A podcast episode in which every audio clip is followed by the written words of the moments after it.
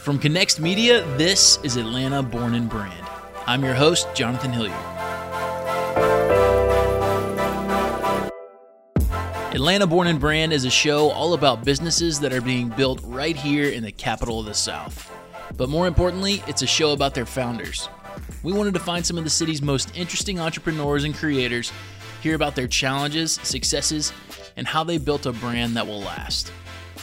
But more importantly, we want to introduce these founders, brands, and businesses to the city they live in, their neighbors, to make sure Atlanta and the brands that call it home can thrive for generations to come.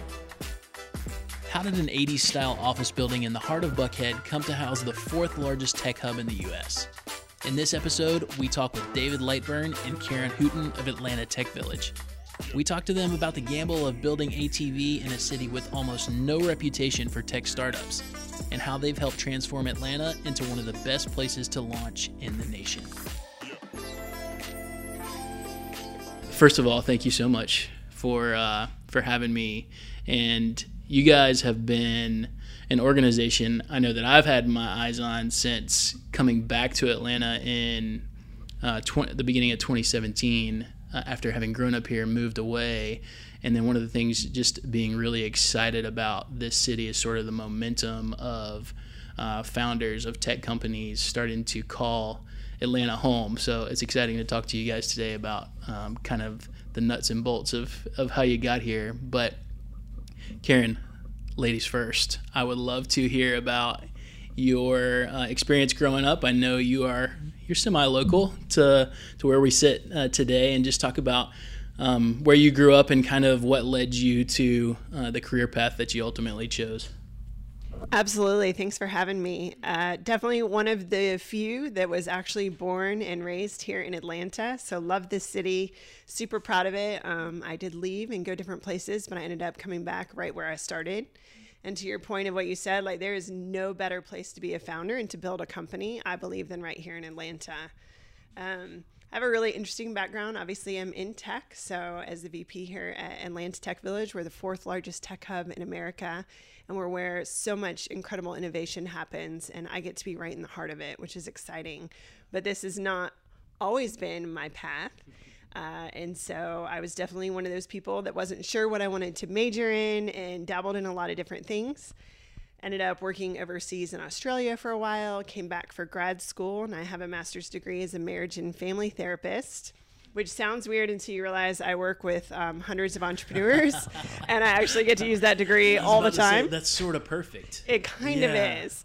Um, and right out of grad school, I did some business consulting. I helped launch a coffee company, and then I started a nonprofit uh, that worked in Rwanda with coffee growing communities. So I've done a lot of different things. Um, and then one of our largest donors uh, knew a man named uh, David Cummings. And at the time, I was kind of burnt out. I'd been doing nonprofit work for about seven years and I'd built some really cool, sustainable projects. And I was just ready for something different. Didn't know anything really about tech. Um, but David was running Pardot, which is a marketing automation firm at the time. And I got an introduction to him, got hired there about three months later, he sold Pardot and uh, purchased this building, which was to become Atlanta Tech Village, and tagged me to come over here um, to help build uh, Atlanta Tech Village. So it's been a really crazy ride.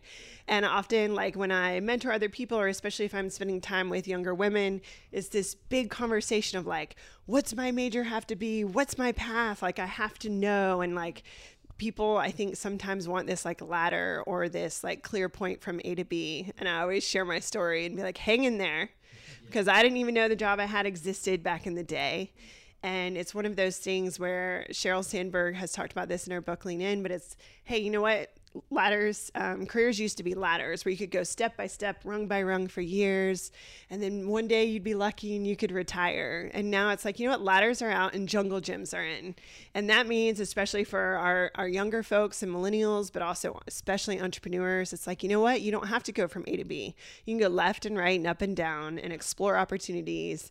And as long as you're doing great work and um, having a good reputation and building your network, you can walk through those doors with courage to explore new things, then all of a sudden it makes every kind of step along the way makes sense. For sure.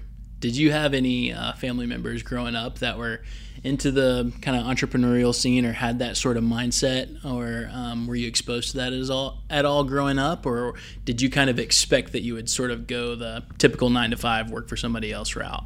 I am not necessarily inside the box person Yeah. anyway. And so I my my dad actually did start his own business. He was CPA and accountant and I hate math, so that didn't work out.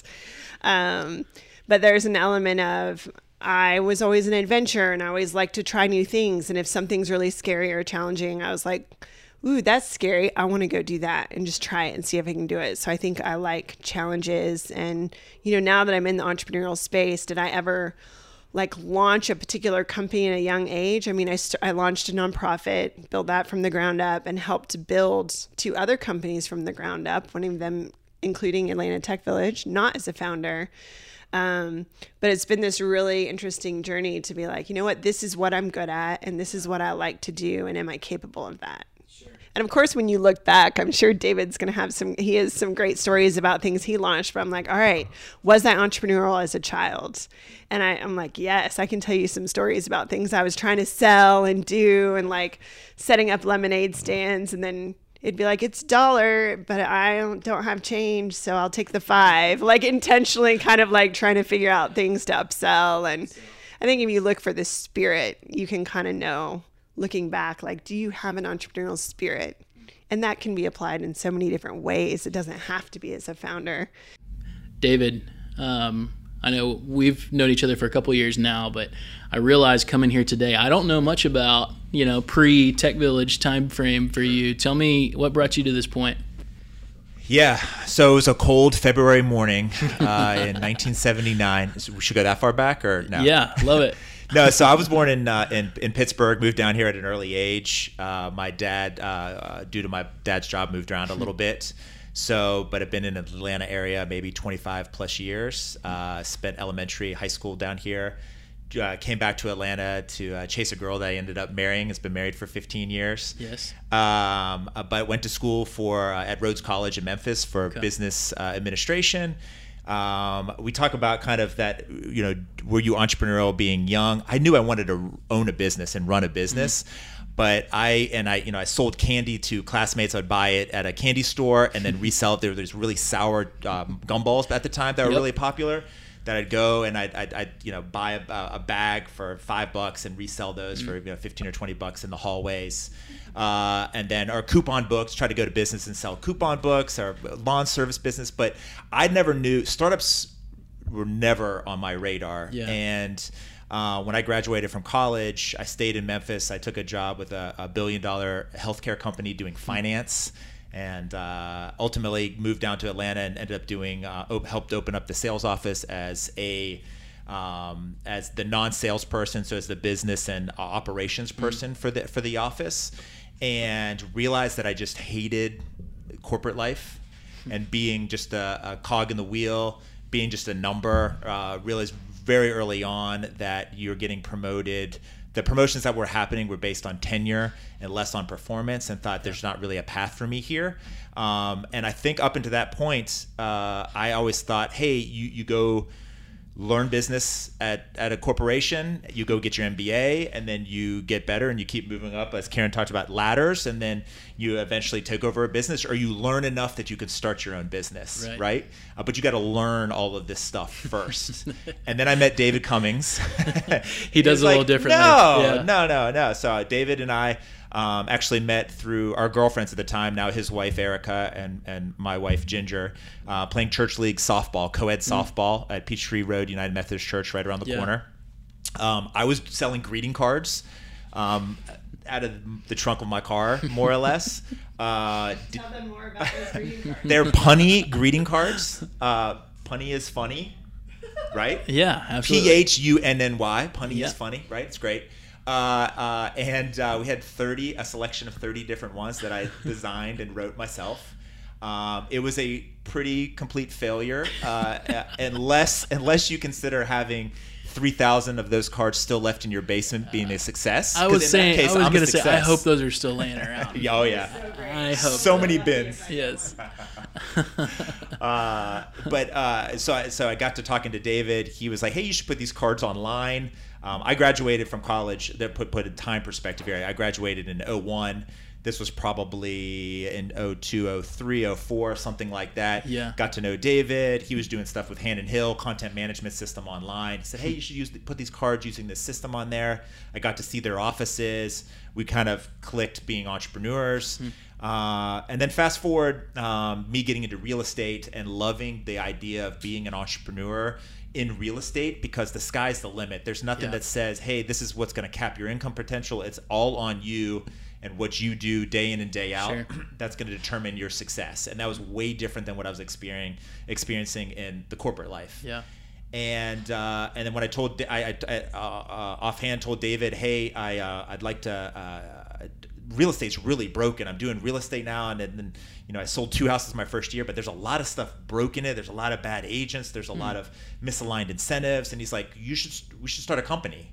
And I was like, well, you don't know. How do you don't understand? Like, I don't know. How do we even do that? Like, I need to learn about all this. He's like, you just, we just start, we just start something. And so I put together a business plan, and um, and and brought it back to him maybe two or three months later. We kept talking about it, and he said, actually, I can't, I can't do this right now. The comp- the other company I just started was called Pardot, mm-hmm. and it's doing really well. And so this is kind of taking my full attention. So I was like, okay, I, under, I, I understand but he had started this bug in me about like maybe I should do something not just as a real estate agent or a broker, but something about the industry. Yeah. Um, and I was passionate about it. I was waking up every day reading and writing about real estate, and I loved that.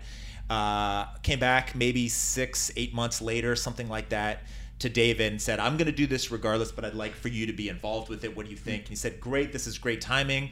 Once you come in, this is probably December of 08 maybe uh, and if you remember real estate market was pretty bad in, yeah. you know it peaked in maybe august of 2007 08 09 10 were really really bad yeah. but I, I bought getting, a house super cheap in December. there you go. You so can get a house yeah. really cheap then. That go. was great timing on your yes. part and uh, so I so I said uh, he said come on in let's start, let's start this company and you'll work from the Pardot offices so I, I essentially got it onboarded as a Pardot employee maybe 18 19 20 the, the 20th Pardot hmm. employee something like wow. that and got to see uh, uh up close Pardot scale yeah. And David was running kind of a mini tech village from the Pardot offices. So hmm. the company that we ended up starting together called Clickscape uh, does lead ge- did lead generation and lead management for real estate agents. Yeah. Then SalesLoft was working out of there. Rigor with web performance management. So we had these little two-person companies sitting right. in desks outside of David's office, and just learned a lot through there. And then in in, in 20 for, uh, 2012, David sold the company mm-hmm. um, uh, to Exact Target for close to $100 million as one of the largest bootstrap exits ever, and yeah. uh, said, "Hey, I think we should buy a building. I think that we should do an entrepreneurial hub. What do you What do you think about that?" And as an entrepreneur, there uh, the the lack of community that kind of existed, especially at the time, was very siloed. Yeah. was something I resonated very much with me. I was living in Cumming at the time too. Getting mm. to Midtown, where any kind of semblance of the startup community did exist, yeah. uh, was really tough. And I had a young daughter, and so I, I, couldn't get down here. And so managing the ups and downs of starting a business was really tough on your own. Sure. So this message of a density of entrepreneurs in one place, a community that facilitates these faster connections to talent, capital, and ideas, but it's just there for each other through yeah. the ups and downs. Who gets you? Your nine to five friends want to understand the ups and downs, but they don't they don't get it like someone who's gone through it or is going through it too. And um, and so so we um, so we started uh, uh you know Atlanta Tech Village. He said, "Hey, yeah. can I help help you? Uh, can you help me buy a building?" And I said, "I do residential real estate. I don't know how to buy a building." He said, "You'll figure it out." And we were off off and running. Yeah. So it was the ugliest 1986 building you've ever seen. True. I, I was going to say there were a lot of those in the Buckhead area yes. at the time, um, and you know anybody that's walked past the building, you know, in the last, well, I guess it's you know six years now. Seven. This is Seven. our eighth year now. Is it yep. crazy?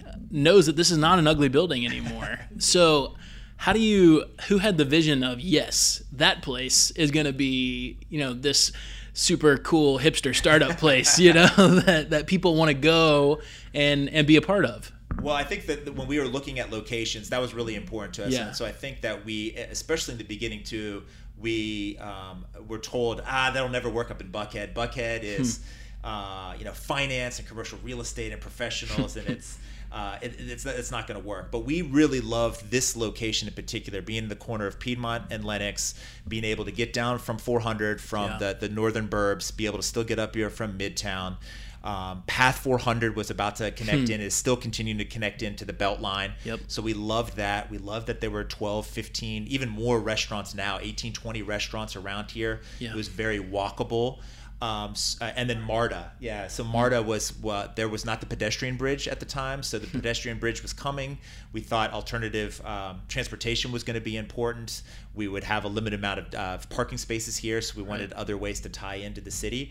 And so just loved all of that about this particular location, and uh, it was big enough too. So we thought in the beginning too, we thought we'd just do a couple of floors uh, of the six that we have, and the other floors would be um, traditional tenants. And Yeah. then that plan kind of changed over time as more and more there's more and more demand for um, desks here. Yeah. Karen, uh, both of you guys having come over from Pardot and kind of having seen what that density of entrepreneurs did over there, what were the early days here like? What was your first initial thought of what this was was going to be? I know, you know, the the second word you hear after startup most of the time is pivot. You know, it's like we started with this idea and then it ended up being this. Is it what you guys envisioned that it would be, or what was your goals in those? Uh, what were your goals early in those days? I'm really excited and proud to say that it's bigger and better than what our initial vision was. Um, so obviously, David and David purchased a building and had this vision. I joined like three weeks later, um, and came into this building, and it ha- was pre-renovation, and it was dark and dingy, and I like found my way up these stairs and was eh, kind of meeting with them and I'm like what's and David was talking about the vision and I got to meet with both of them. But kind of what I said earlier is I was like okay never done anything like this. I understood the vision and it wasn't something I'd done before but I was like I can do this um, and so literally I could have stayed at Pardot which was acquired by Exact Target which has now been acqu- acquired by Salesforce. So there was a very clear path. I was a marketing manager over there. I was like I can do this.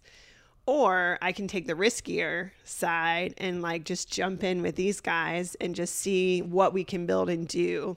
So obviously, what I chose there um, was building this place, and I think the original vision was like, hey, let's try to like go through this renovation project. What do we want the space to look like? What's the feel for the community? What do we value? Like, what kind of people do we want in this space? Um, and I think we, you know, originally I think the vision, right, David, was 100 companies. And it was like this dream big of like, what if there were 100 companies in one place? Like, how crazy would that be? And I was like, that's crazy. We can totally do it. I don't know how, but we'll figure it out. Um, and now we have over 300 companies. We operate off a wait list. Um, and the building is a very small piece of that, right? Yes, the building looks cool you know, we put a lot of love and effort and money into maintaining the building and making sure it meets the needs of our entrepreneurs. But ultimately, I think what makes us really special is the entrepreneurs who choose to call the village home and the quality of people that is, and the culture and the community that we've been able to create, which is kind of that secret sauce. But I think the pattern we're all seeing, like in David's story and my story, and as any entrepreneur listening knows, is it's there's no degree that's going to get you there. There's no like really clear path. I mean, entrepreneurship is an experiential education, right? You learn by doing. And if you let fear stop you, which would have been right, you didn't you're like I'm a residential real estate and I don't know commercial or like none of us had built a community or worked in a commercial building and it was we could have let fear or common sense perhaps say oh you shouldn't do that. You should choose this safer path. But i think because we didn't and we were able to take those risks we were able to build something that's been really impactful on the city of atlanta. Having you know run my own company for three years if somebody asks me okay what should i do before i start a company? You know david you talked about oh we just you just have to know everything. This is sort of the mindset we had. But it's almost like now to prepare yourself to be a founder to prepare yourself to go into entrepreneurship going and working for another small entrepreneur you know of a, of a company of 5 10 15 20 people is almost the best way to just jump in and see the battles that they fight on a daily basis. Would you would you agree with that? And do you yeah, see that here in the village? Yeah, absolutely. It's it's eye opening to know on that. It's really sexy right now to start a startup, to be a founder, or an entrepreneur, but not to see behind the scenes all the stuff that goes into it, the stress, the minutia, all the things that have to be done. Um, so yeah, I would I would agree with that. Seeing that firsthand is eye opening. There is there was no roadmap for us. We had this vision, but we we allowed it to go where it would go. Like we had blueprints up on the walls and would about how we wanted to lay out desks and what the vision of the village would be uh, once we actually completed the renovation and um, uh, it changed after every tour. So we would do a tour 20 minutes later we'd come back like okay, people like this they didn't like that all right. You know at one point and karen will tell you this we had we had we were to do cars like fancy sport cars sports cars sport cars It was literally the worst idea in ever. the in the community center. The idea is like, hey, this is really aspirational. It'll be really cool. It'll be kind of a showroom. Maybe we could even roll up the windows, the door, the glass on the, and it'll be really cool. And we'll bring them in and out every couple of months. And this is where diverse teams becomes really important because I was like, hey, those are dude goals, y'all. like, Dude goals. like I get where you're going, but that speaks to a small portion of people and probably not reflective of the community you want to be. And with healthy, like healthy conflict, I can say a lot that they they were willing to hear myself and another female employee at the time just say, hey, like, can we rethink this? That's a bad idea. Yeah, that's a bad idea. And it was a bad idea. And I think that's she was on the blueprints. There were the outlines of the cars, and she's like, "What exactly are those right there first? Because if I'm giving these tours, I need to know what that is. And those are cars. And yeah, of course, right? I was like, are they going to work out of the cars? Is there a desk on the car? but so so yeah as we you know as we kind of took even even before companies moved in here what they valued what they were looking for you know this sense of community was really really important. And so we started to see some some people you know the, very early on one of the stories we like to tell is a guy showed up with a desktop computer under his arm like two or three weeks in and says like hey i'm here for atlanta tech village. And we're like we don't have internet yet. Like we don't have and he's like but this is where i want to this is where i want to be. This is my tribe. If this is for entrepreneurs. This is where i want to be. And we thought okay now we may be onto something here. When we hear that like a BitPay is moving up from the Florida area and they want to and, and they end up taking space here and there are two three guys at the time four guys two guys two guys um, and, have grown to what they've been able to do. But that really early on was like okay if they see if there's this much demand for a kind of a community in one place of density we're, we're onto something. And maybe these two floors that we're talking about doing maybe we can convince david to do all five or six floors and grow from just you know 40000 square feet to 103000 square feet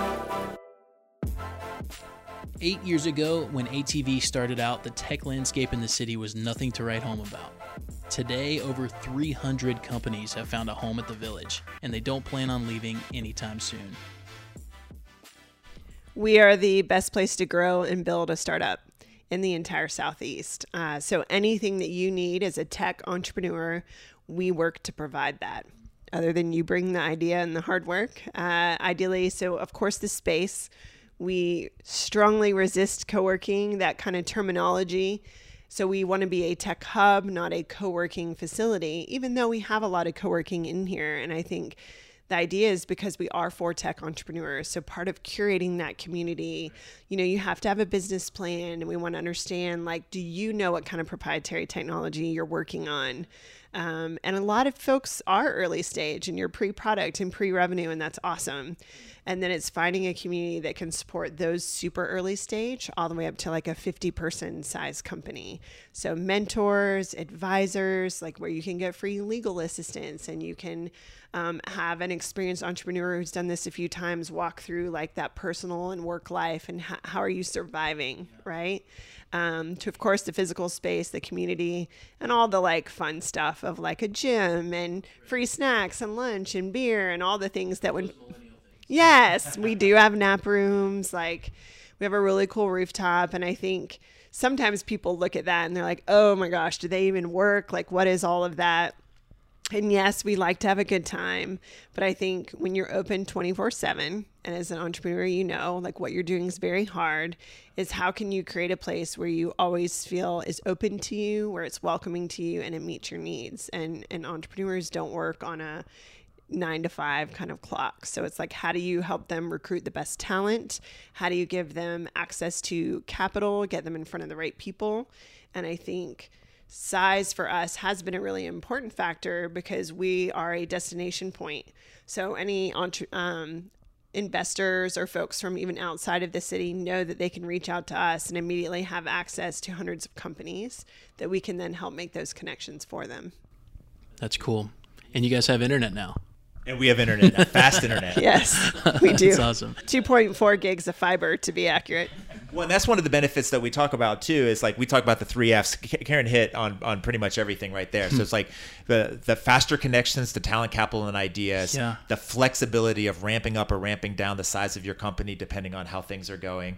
No personal guarantees, no long term leases, and then uh, the focus, the ability to focus on building your product and talking to customers. Sure. The two most important things early on, and not having to work, worry about internet and dealing Right. with those issues, right? Right. Or snacks and drinks and food, or help trying to build a culture. If we can help surround Yeah. you with that early on, and you focus on customers and building your product, that's where we can really uh, help you scale. Well, and you mentioned uh, Karen using this place as a recruiting tool for the companies within. You know, it's easy to think, okay, those things are to to draw the companies in, but no, like that directly affects the ability of the companies that are underneath your roof to uh, recruit talent, which is a huge deal for them. Absolutely. I, like you can work from home, right? And that's great. But are you going to interview a candidate, you know, in a Starbucks? Like you can.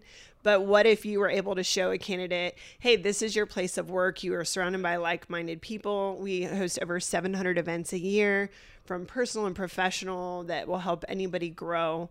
Um, so I think that there's a lot of things where we get feedback that our job board is one of the greatest um, kind of values for them because it's a very curated job board and you can list and you know that if people are coming there they've gone to atlanta tech village and they also if you're listening and you want to work here our job board's great atlantatechvillage.com um, i think we probably have 50 job postings at any given time so it's one of those things that it's if you're going to compete with a Home Depot or you want to ha- hire a CTO and you're like, all right, I've got equity in this, but also look where you can look what you can be a part of.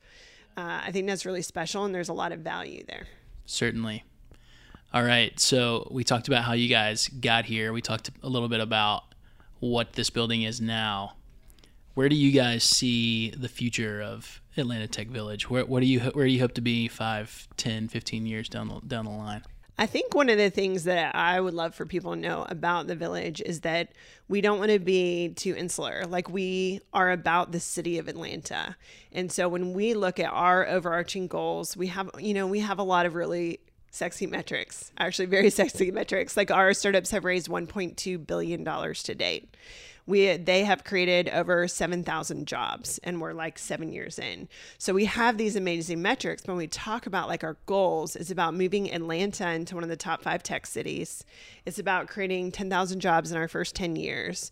So when we're moving towards these goals, it's it's not about Atlanta Tech Village. It's about the city. So say you're not an entrepreneur. Say you're a Fortune 500. We have amazing partnerships with a lot of really strategic companies to service providers who support our entrepreneurs before our educational partners with our uh, local colleges and universities like Emory and Georgia Tech and Mercer.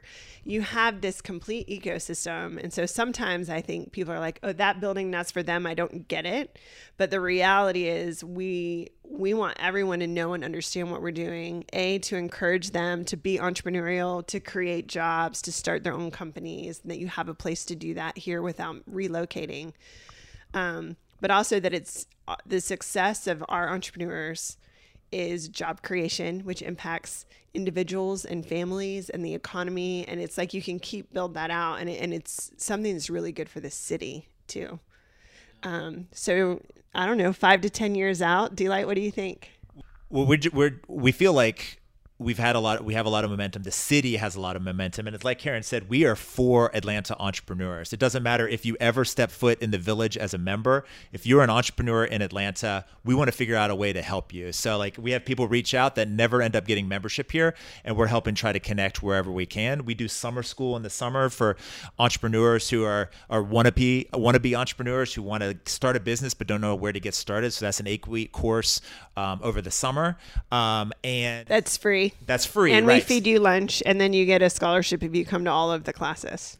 Right. So the idea is that like 90, what 90, 95% of the events that we do are free and open to the public. And it's like, how do we create this awareness both with the corporates and with education and with government and with uh, entrepreneurs and, and, and, and just people. So we, we had a wedding here, uh, an event and there's, there's, that's not a startup event. well, I guess it kind of is. You're starting a marriage, right? Right. but Startup of sorts. of, of sorts. Um, but the idea is like, hey, somebody that went to the wedding might have a, a friend, a mother, a daughter, a son, a husband, an uncle that's like, they need to know about this, right? Like, this is a place where they can either start a business or join a startup, you know, getting in, in- ingrained with the schools. And so knowing like there are options for you. I didn't know coming out of school that startups was an option. So I think we want to just keep going deeper, you know, five years, 10 years from now, knowing that startups are a legitimate opportunity. It's a great to do when you're young. There you can build a great startup in Atlanta. You can get the capital you need, the resources, the people. It's a tremendous place to build a startup uh, here in Atlanta. And we're in the early innings of a game. So we've got momentum going, but we're in the second or third inning. And for us, this is a 20 or 30 year horizon of what we want to do to transform the landscape of tech in Atlanta. And um, that's exciting. But I think we, we're, we're, we're, we're still really early on, um, but there's lots of opportunity. And I love like your point about that we want to be for all people because I think that's something definitely that at least in the tech sector we are actively working towards making sure that tech is for all people.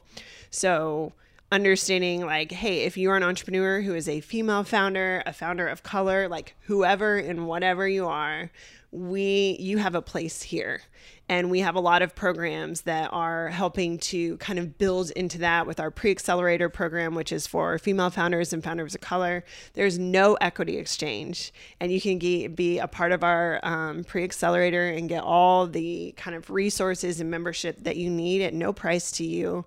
Um, we have a lot of women in tech like meetup and workshops and book clubs. So we're doing everything we can to ensure that our community reflects the community of our city Well, and I wanted to to thank you guys in that regard. I don't know if I may have told you this before, David, but um, when I first started my company here in Atlanta, I've never worked out of Atlanta Tech Village for a single day, but I came to Startup Chowdown on a Friday and made two or three relationships that day. The one in one day that have led to like substantial business growth uh, down the line That's awesome. which is amazing, you know, and it's it's just a, a testament to you guys.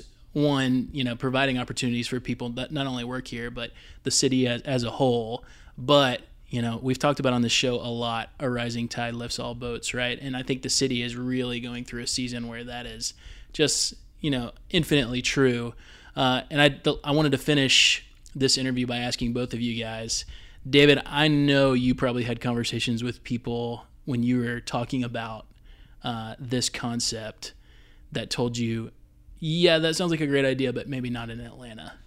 Like this is not the city for that to happen. And you know now seven going into your eighth year, like th- this place has proved that wrong. Other um, you know places in, in Atlanta of of similar style but focused on different types of companies have proved that wrong.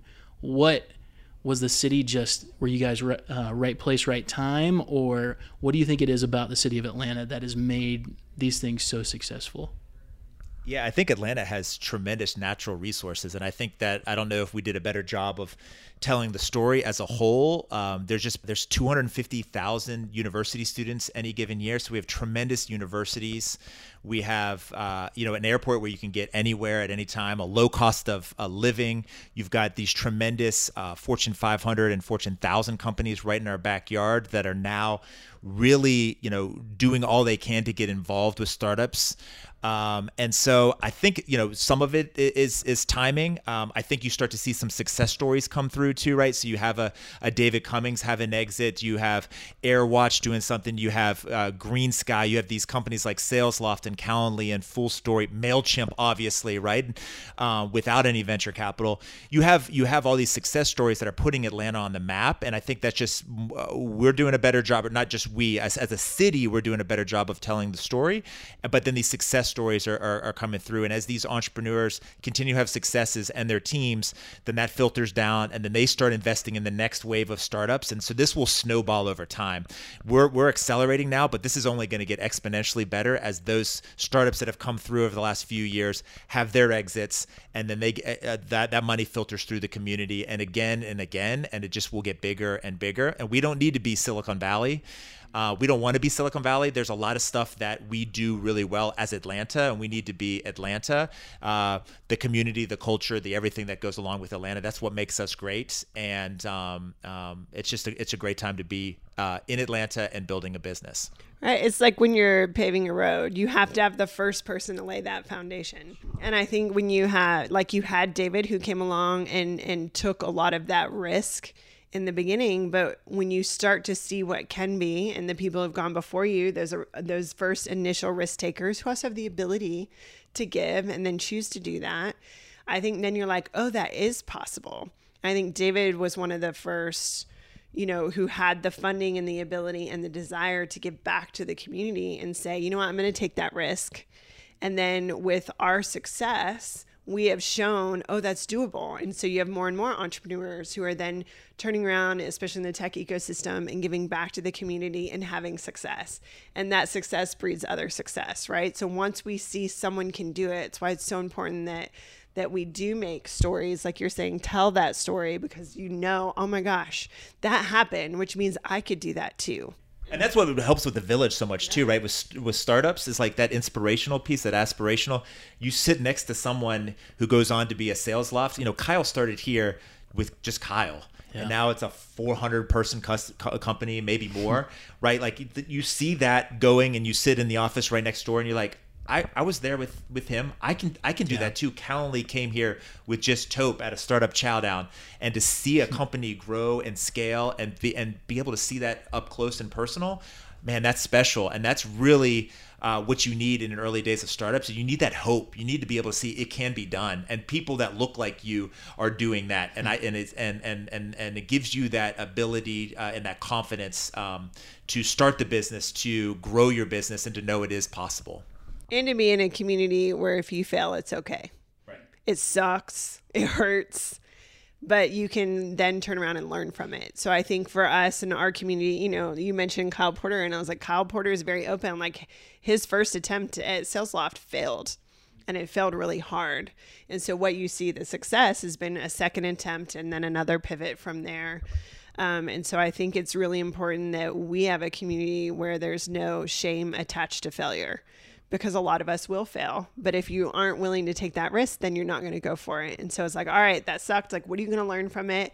Cool. What are you going to do next? And how are you going to apply that? And so I think we just all, if you if you are entrepreneurial, don't be afraid to take that risk and go for that. And then just know if it is a failure, like people are in that with you, and then it's not all on you, and that you can turn around and make, like as you said in the beginning, like a pivot, like take take whatever that next thing is and, and apply it. Make lemons from lemonade. Absolutely. Or make lemonade from lemons. Yeah. One of those. One of those. A cold drink. That's right, a cold drink. Well, thank you guys so much. I won't take up any more of your time, but appreciate everything you guys are doing here and look forward to uh, following you guys in the future. Awesome. Thanks for having us. For more information on all the things that ATV is doing for the city and to see their upcoming events, visit atlantatechvillage.com. We also want to extend this opportunity for you guys to join the Atlanta Born and Brand family, at least the Facebook group, that is. If you want to interact with the entrepreneurs and founders that you hear on this show, please join us in our Facebook group, the Atlanta Born and Brand family. Stay tuned to the show for more stories from the city's top startups and small businessmen and women. You can do that by subscribing in Apple Podcasts or wherever else you happen to be listening. If you like the show, we'd really appreciate a review and a rating. And of course, share it with your friends. Keep up with the show on social media. We're ATL Born Brand on Instagram and Twitter, and you can also like our Atlanta Born and Brand Facebook page. Finally, you can find all the previous episodes of the show on our website, atlborn.com. Atlanta Born and Brand is a production of Connext Media. Special thanks go out to our producer, Katherine Hilliard, and the Connext Media team of Chris Hilliard, Mackenzie Bates, and Andrew Blaylock. For Atlanta Born and Brand and Connext Media, I'm Jonathan Hilliard. Thanks for listening, and I'll see you all soon.